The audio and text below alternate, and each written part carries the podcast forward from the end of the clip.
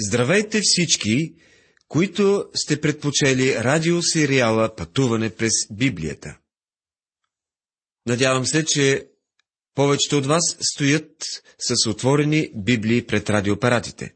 Ние изучаваме второто послание на апостол Павел към Тимотея, глава 2. В миналото предаване изучавахме съветите на апостолът към Тимотей да бъде активен в служение на Бога. Спряхме се на съветите му да бъде като син, като добър войник, като атлет и земеделец.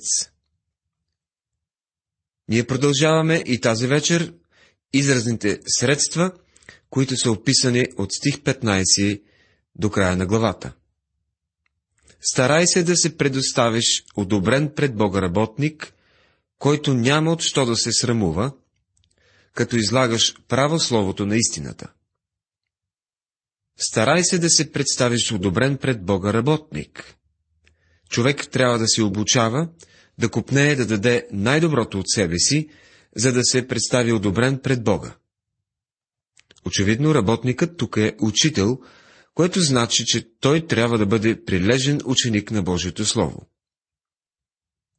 Като излагаш право Словото на истината, означава да боравя правилно с Божието Слово. За да може правилно да борави със Словото, християнина трябва да е изкусен майстор, подобно на занаечия. Онзи, който изучава Словото, трябва да разбира, че Словото Божие е един огромен възел от истини, който има определени правилни начини да бъде развързан. Библията е изградена според определени закони и структура, които трябва да бъдат разбрани и съблюдавани, докато изучаваме Словото. Не можете просто да хванете някой стих от тук, друг от там, или да решите да пренебрегнете цели пасажи.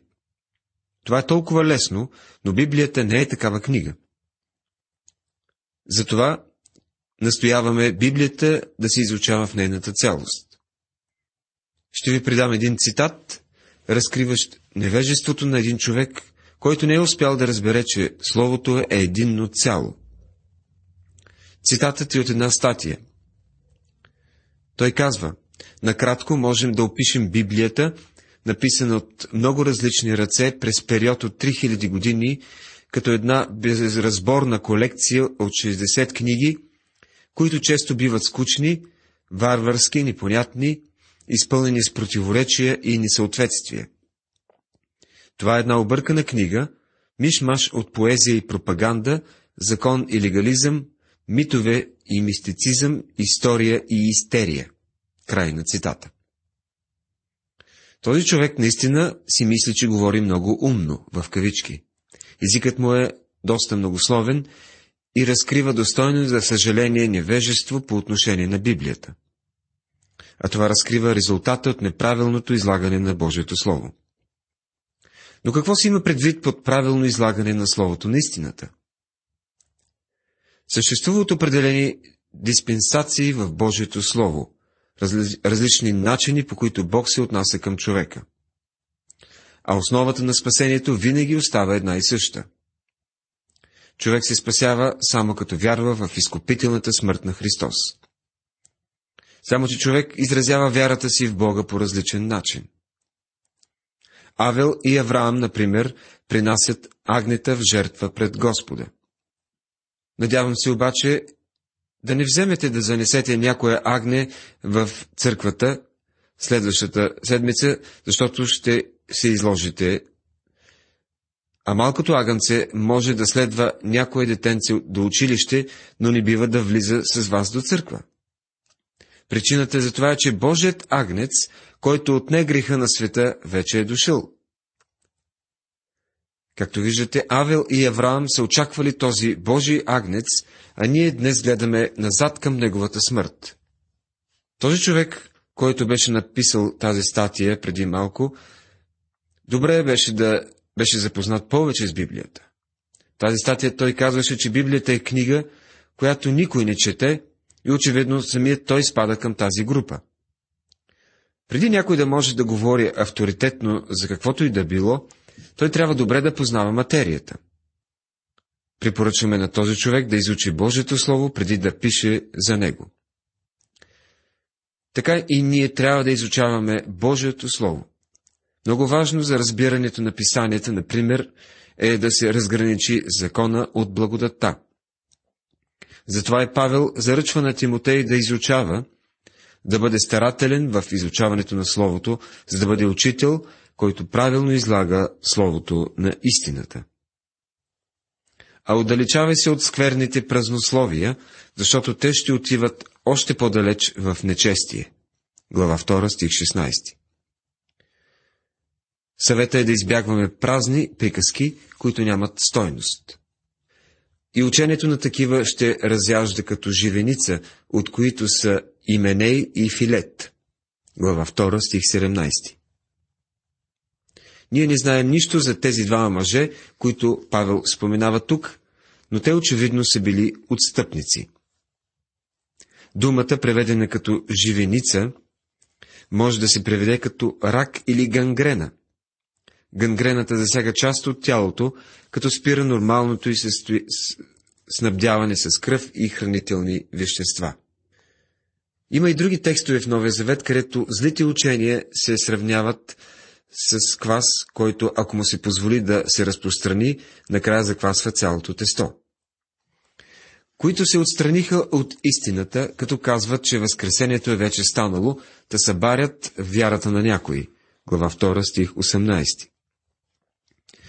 По това време някои са учили, че Възкресението вече е станало, което значи, че онези, които са били живи, са го пропуснали. За апостол Павел това учение представлява сериозна заплаха за истината на християнството. Хамилтън Смит казва, ако Възкресението вече е станало, това очевидно означава, че светиите са достигнали окончателното си състояние още тук на земята, в резултат на което църквата би трябвало да престане да очаква идването на Господа, да се откаже от истината за небесната си съдба и да се раздели с характера си на странник и пътник на тази земя. Това събара вярата на някои. Но твърдата основа, положена от Бога, стои, имайки този печат. Господ познава своите си. И всеки, който изповядва Господнето име, да отстъпи от неправдата. Второ послание към Тимотея, 2 глава, 19 стих. Имайки този печат, печатът е бил белег за автентичност и собственост. Господ познава своите си. Във второ, второзаконие, 6 глава, 8 и 9 стихове, Бог казва на людите си да вземат Неговите заповеди, да ги вържат в, за знак на ръката си и да бъдат като начелие между очите ти, и да ги написваш на стълбовете на вратите на къщата си и на портите си. Израелтяните е трябвало да използват къщите си като плакати за Божието Слово. Това ги е идентифицирало като поклонници на Бога. А какво да кажем за вярващия днес? Как той показва факта, че е Божие дете? Всеки, който изповяда Господнето име, да отстъпи от неправдата. Така хората ще узнаят, кои принадлежат на Бога. Това представлява отделянето. Отделяне от злото и отделяне за Христос. Ако носите името на Христос, уверете се, че не живеете в грях.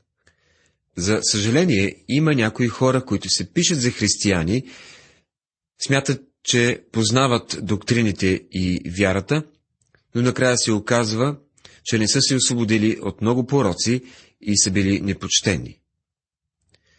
Господ познава своите си, казва този текст. Защото може да проникне в сърцата, но светът може да види само външният живот на човека. Светът наистина прави грехът да изглежда привлекателен, като използва най-различни реклами. С какво отвръщаме ние вярващите? Дали нашият живот е привлекателна реклама за Христос? Следващото изразно средство е съд. А в един голям дом съдовете не са само златни и сребърни, но и дървени и пръстени, и едни са за почтена употреба, а други за непочтена. Проче, ако някой очисти себе си от тия заблуждение, той ще бъде съд за почтена употреба, осветен, полезен на стопанина, приготвен за всяко добро дело.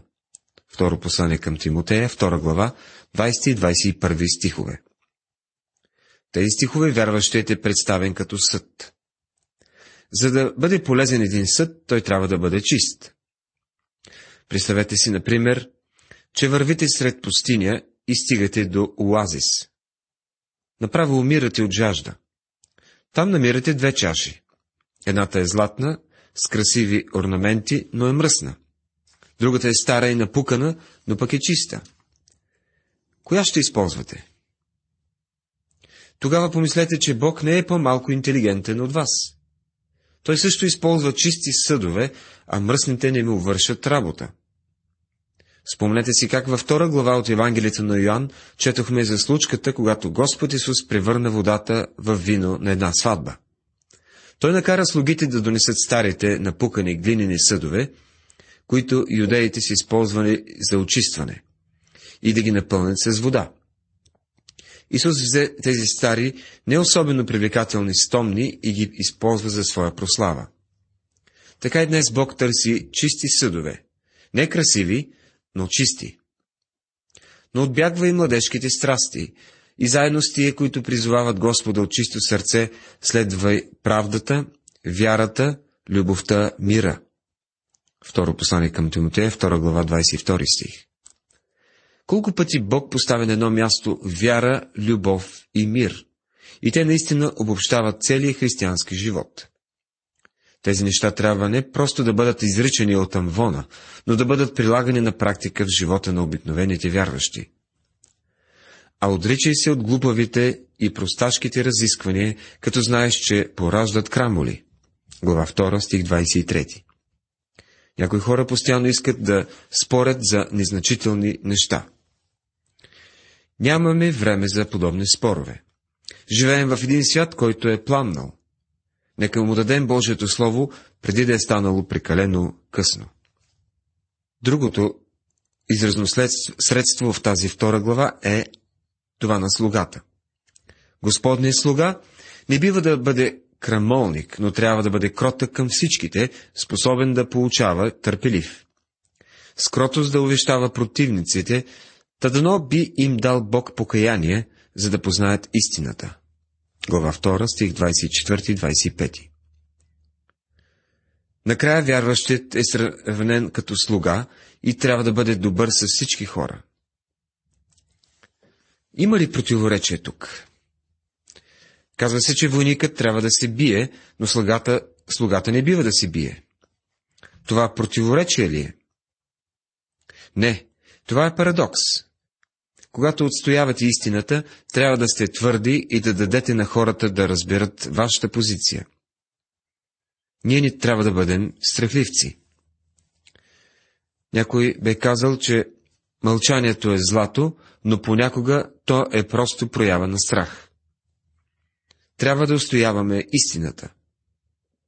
Но същото време, с кротост да увещаваме противниците. Ако искате да спечелите някого за Христос, по-добре да не спорите с него. Ако той не се съгласява с вас, оставете го да не се съгласи. Просто продължавайте да му излагате Божието Слово. И в последния стих, 26 си казва, и да изтрезнеят, като се избавят от примката на дявола, от когото са уловени живи, за да вършат Божията воля. Сега преминаваме към глава трета. В глава трета се описва предстоящото отстъпление и авторитета на писанието. В глава трета апостол Павел предупреждава за отстъплението, което ще настане в църквата през последните дни. Дава ни също и средство, с което да противостоим на това отстъпничество.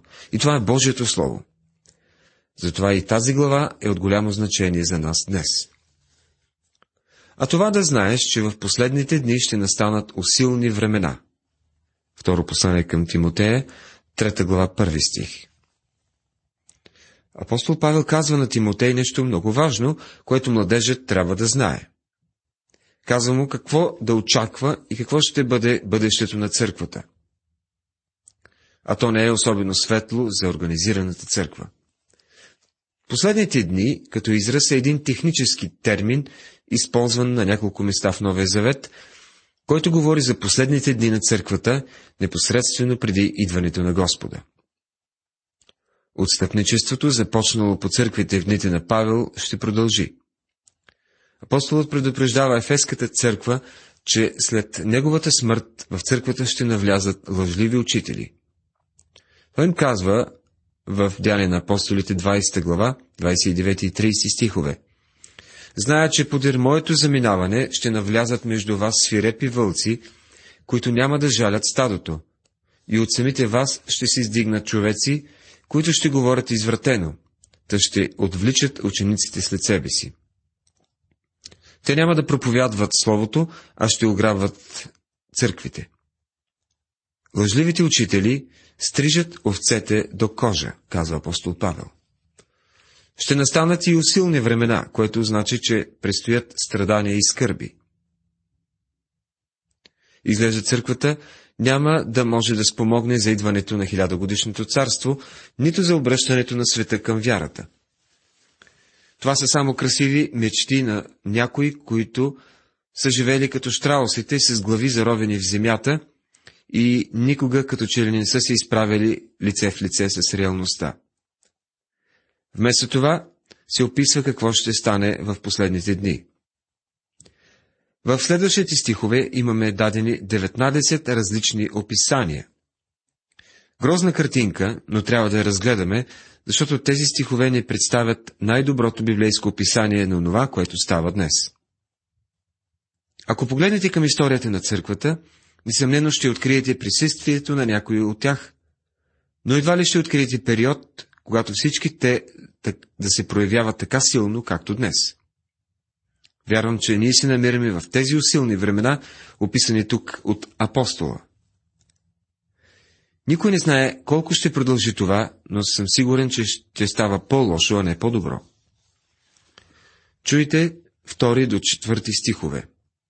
Защото човеците ще бъдат себелюбиви, сребролюбиви, надменни, горделиви, холители, непокорни на родителите, неблагодарни, нечестиви, без семейна обич, непримирими, клеветници, невъздържани, свирепи, неприятели на доброто, предатели, буйни, надути, повече сластолюбиви, а не боголюбиви.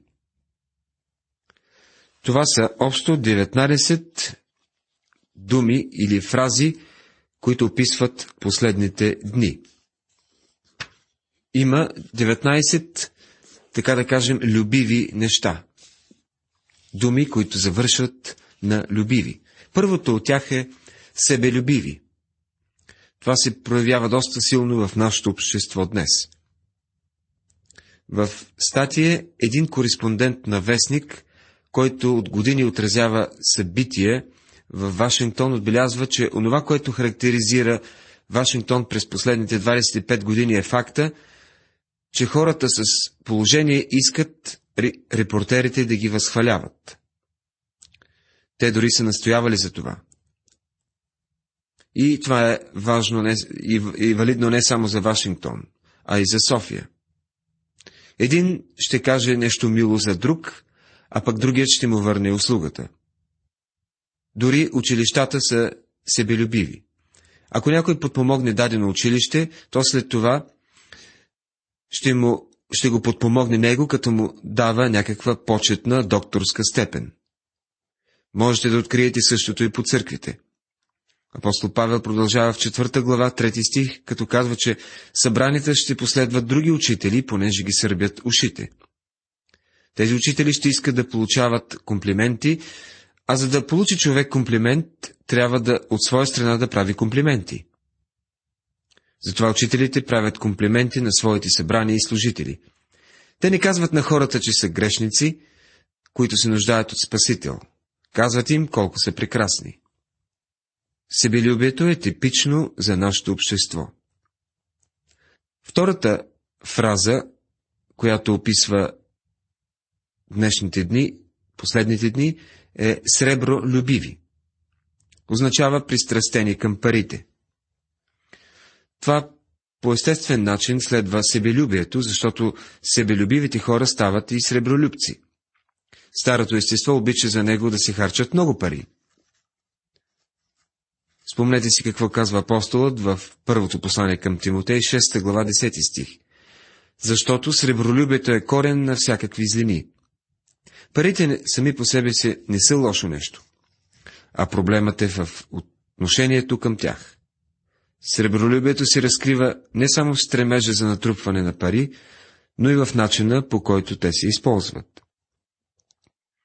Третото – надменни. В тази дума се съдържа идея за перчене. Понякога човек може да разпознае един горделивец по походката. Ходи като надут паун. Високомерни надути.